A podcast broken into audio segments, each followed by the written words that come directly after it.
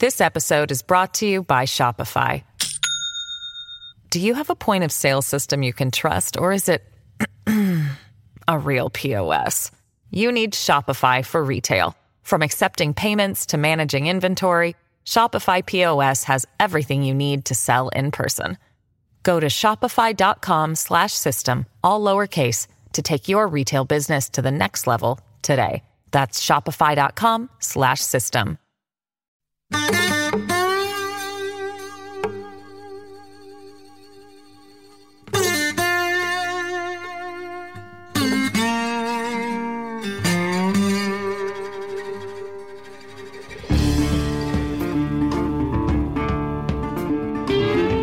Hey, this is Trey. Thank you for joining us this week. Hope you had a great weekend and the next week is off to a good start.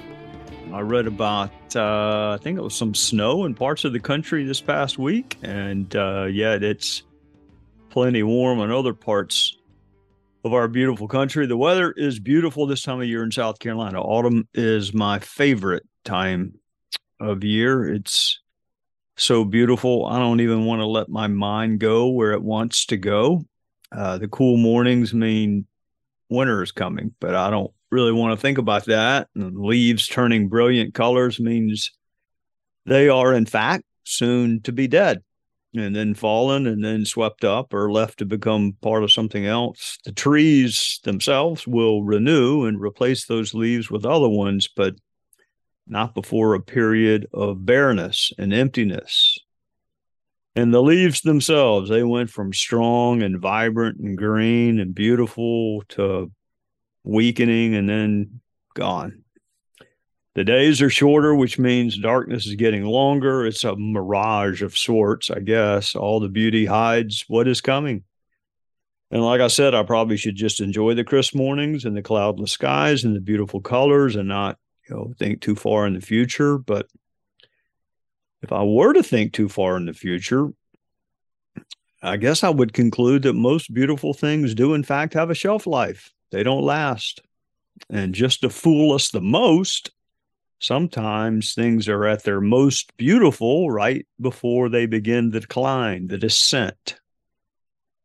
I do wonder uh, if america will follow that path. We hear the phrase threat to democracy a lot, whether it's states trying to change voting laws or progressive prosecutors deciding to deciding to ignore certain laws. It's the new go-to phrase or comment by those either holding or seeking office. Such and such is a threat to democracy. And of course, the media uh, the media loves that phrase. The media on the left uh, label certain Republicans as threats to democracy. Conservative media personalities and politicians also do the same thing to the other side. They label Democrats as threats to democracy. It's not enough anymore, I don't guess, to say someone is wrong or mistaken or their ideas are poor. It's not enough to say we disagree with someone now, those with whom we disagree must be globalist or racist or socialist or threats to democracy. I, I don't know when we begin or began to reward you know, that kind of mindless hyperbole, uh, but it happened at some point. It's no small accusation to allege someone is a threat to democracy, to the very existence of your country, a threat to your way of life. I mean, think about it, that's about as serious an allegation as you can level. Recent polling, I guess I saw it about a week ago. I'm not big into polls. I mean, they're a good snapshot, but I'm, I'm not really that big into them. But this one was kind of hard to ignore. Recent polling indicates Americans have been thinking a lot about threats to democracy and they have their own thoughts. The thing to remember, I think, about polls is this it doesn't mean people are right just because they very much believe something, but it does tell you where they are. And if you think they are not right or not correct, it shows you how far you must move or persuade them to get them where you think right or correct would be. So where are your fellow citizens on the on the on the issue of threats to democracy? 71% 71% believe democracy is under attack, that real threats exist to our form of government and our way of life. And that's not jarring enough. Of those surveyed who happen to be over the age of 65, 80%, nearly 80%, eight out of 10 believe democracy is under assault. So the question then becomes under assault by whom? Under threat by whom? Who are these threats to our very way of life? And if you look at the poll, yes, you'll see among the answers the usual cast of suspects former President Trump, current President Biden, Congress, the Supreme Court, the way we vote, the Electoral College, they're all cited by some as a threat to democracy. Interestingly enough, democracy itself has control over every one of those perceived threats. I mean, after all, we elect presidents, we elect members of Congress, we elect state legislators who control voting laws. We could, if we wanted to, amend the Electoral College. We elect the senators who then, in turn, elect the Supreme Court justices. So those threats cited, whether you believe them to be real threats or not, are squarely within our control.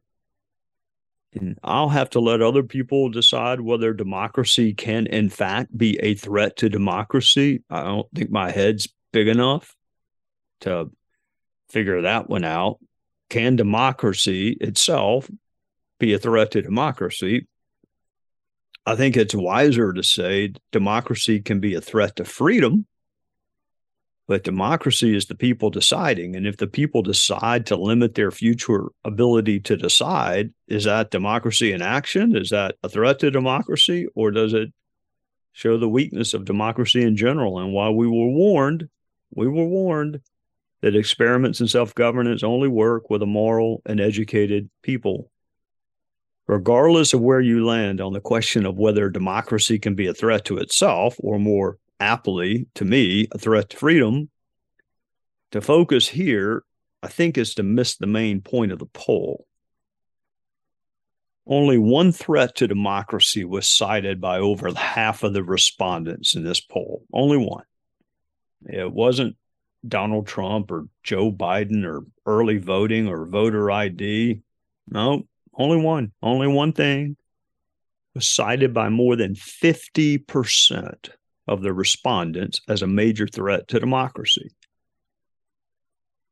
What are you thinking it is right now? If you don't know the answer, what do you think it is? Bigger than any of the names you read about in the papers or hear about on television. We we hear and read a lot of alleged threats to democracy. But what's number one in the minds of people?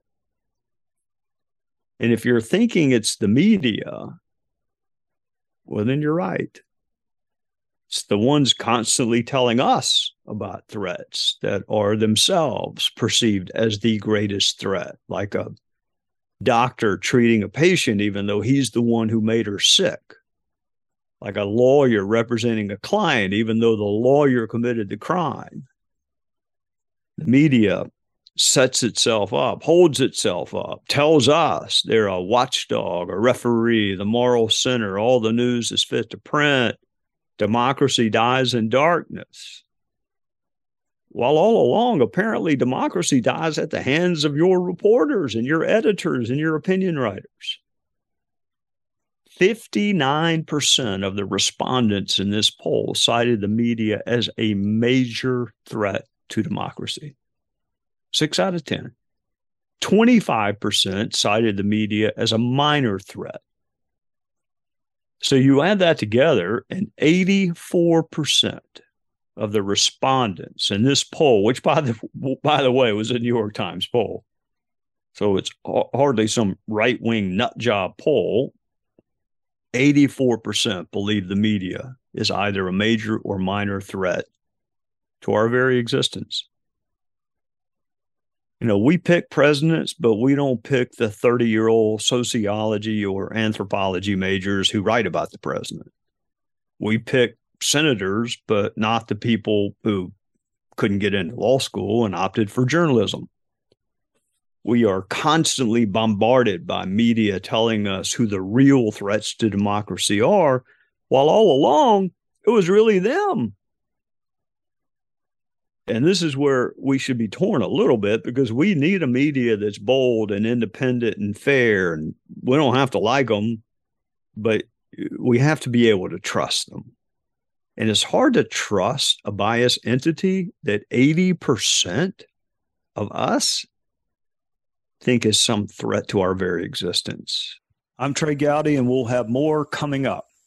This episode is brought to you by Shopify. Do you have a point of sale system you can trust, or is it a real POS? You need Shopify for retail. From accepting payments to managing inventory, Shopify POS has everything you need to sell in person. Go to shopify.com/system all lowercase to take your retail business to the next level today. That's shopify.com slash system. The media ironically enough, not only selects what news to give us, but they also frame the news according to their own desired political narrative. And go look at different websites. You will see completely different stories. Conservative media talk about some issues while ignoring others. Liberal media talk about some issues while they ignore others. Man, I remember even years and years ago, the so-called U.S. attorney scandal, where God forbid a new president asked the U.S. attorneys who were appointed by the old president to make plans to leave. It happens every four years. You know, President Obama gets to nominate U.S. attorneys, and then when when his term is up, President Trump nominates U.S. attorneys, and then when President Trump is defeated, President Biden nominates as attorneys. It happens every four years, unless a president is reelected and decides to keep them for eight. But it happens. It happens every time it can happen. But that did not keep MSNBC from finding that story irresistible. And so I remember sitting in the floor back when I used to watch the news. And MSNBC ran it night after night after night. They they wanted you to think that this was a big story even though it happens every 4 years. And i'm sure the same thing. I'm sure there are examples of conservative media doing the exact same thing. So it's not just how the news is covered it's what is covered what is considered news. Uh, not to digress but i have a book coming out in january about how to make the best decisions in life uh, to me life is a lot of things um, but part of life, a big part of life, uh, is about the decisions we make where to live, with whom to associate or become friends, who to marry, who to have relationships with, what to do for a living. Uh, life is about making decisions, making the best decisions. So I wanted to write a book uh, for you about how to make the best decisions. And one of the decisions I had to make in life uh, was whether to leave a job that I loved in the courtroom and once you decide to leave something, you also almost always have to decide it's time to start something. Unless you just flat out retire. If you leave a job, you got to go find another one. Um, if you leave a house, you got to go find another one. So for me, it was Congress. And then you start thinking about whether to leave that job too. It did not take me long to realize that while I may have been correct to decide to leave the courtroom, I was not correct to decide to run for Congress. So that's a a good decision followed by a not so good decision, followed by the decision to get out all of it. So I write about the decision to leave a pretty safe seat in Congress, uh, undefeated and unindicted, uh, which is a unusual combination in that line of work just to walk away. And in that chapter, I cite the reasons what I got right about serving in Congress and what I got wrong. And one of the more common questions I get at the grocery store or just when I'm out and about is how in the world did you work with so and so? You'd be surprised how often I get that question. Sometimes it's seemingly on every aisle of the grocery store. How could you stand being around fill in the blank? How could you possibly sit next to fill in the blank? And I tell them all the same. Everyone asks me that question. I tell them all the same thing. The way Republicans and Democrats in DC interacted did not surprise me at all. I didn't have super high expectations and I was not surprised. I didn't think that there'd be a ton of fairness in the way the Republicans and Democrats treated one another. So my expectations for fairness weren't that high. What I did expect and what did surprise me was just how biased the DC media was. That was the biggest headwind. Uh, the eight years I was there, and I think most members of Congress who served when I did would tell you the exact same thing. It was the media, much, much more so than the supposed opposition or the adversaries who made that job so miserable. Uh, yes, there were exceptions. I've had a few of them on this podcast and on the TV show, but the majority of the reporters I dealt with were not fair. They were not equal opportunity questioners. They were biased and they had an agenda. So then I like to ask why? Why is it? Why do people do what they do? Why do we allow them to do that? And why do they do what they do? And I guess the only thing I could come up with is just reporters are not content being reporters. They want to be participants.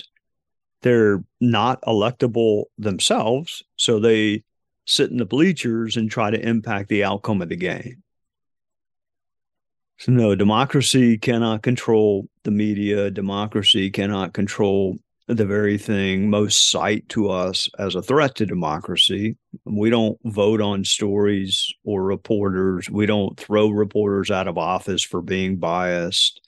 I mean, that's kind of where I was that in this spiral, this cycle, this spiraling cycle of we've identified the greatest threat to democracy, but seemingly we're powerless to do anything about it because democracy doesn't control the media, or does it?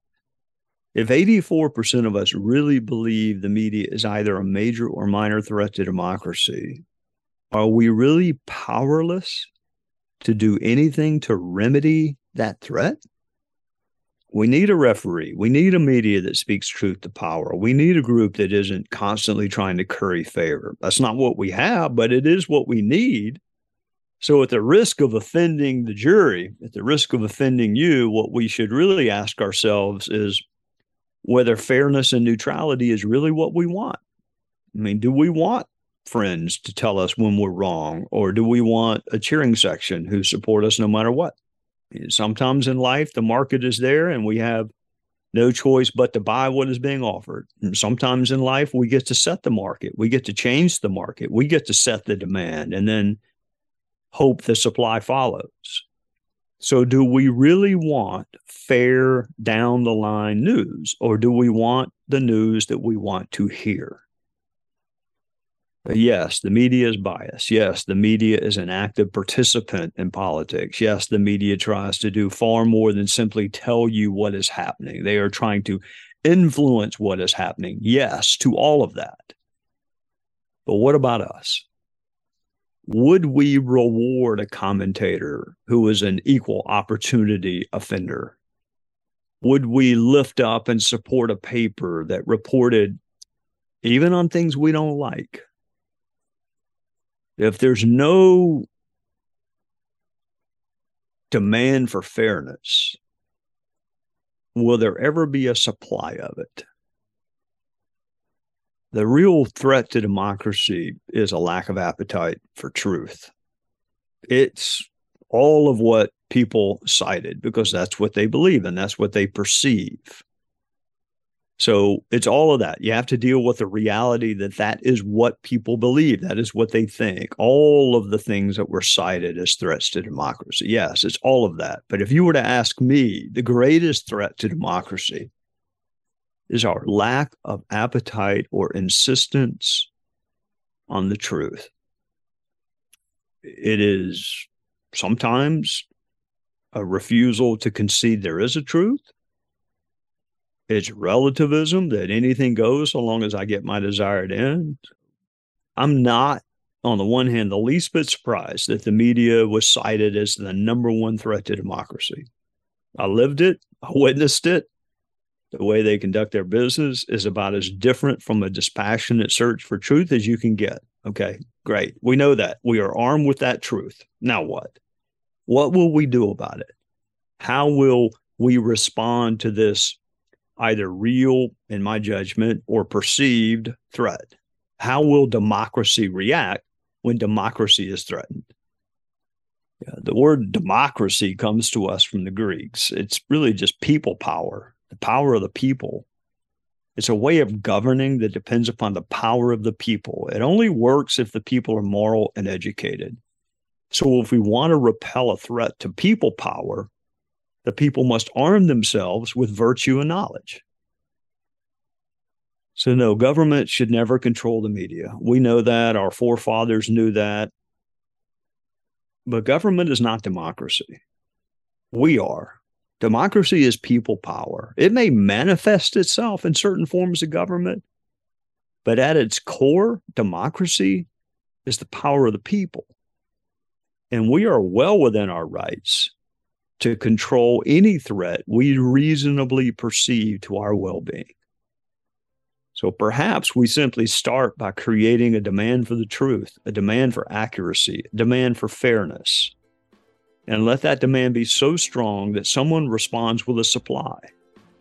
Because if the media is the number one threat to democracy, our demand must create a better, more noble form of media. In other words, we must let our power change the media before the media obliterates the people's power.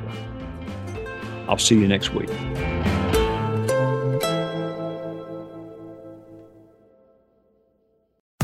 Jason in the House, the Jason Chaffetz podcast. Dive deeper than the headlines and the party lines as I take on American life, politics, and entertainment. Subscribe now on FoxNewsPodcast.com or wherever you download podcasts.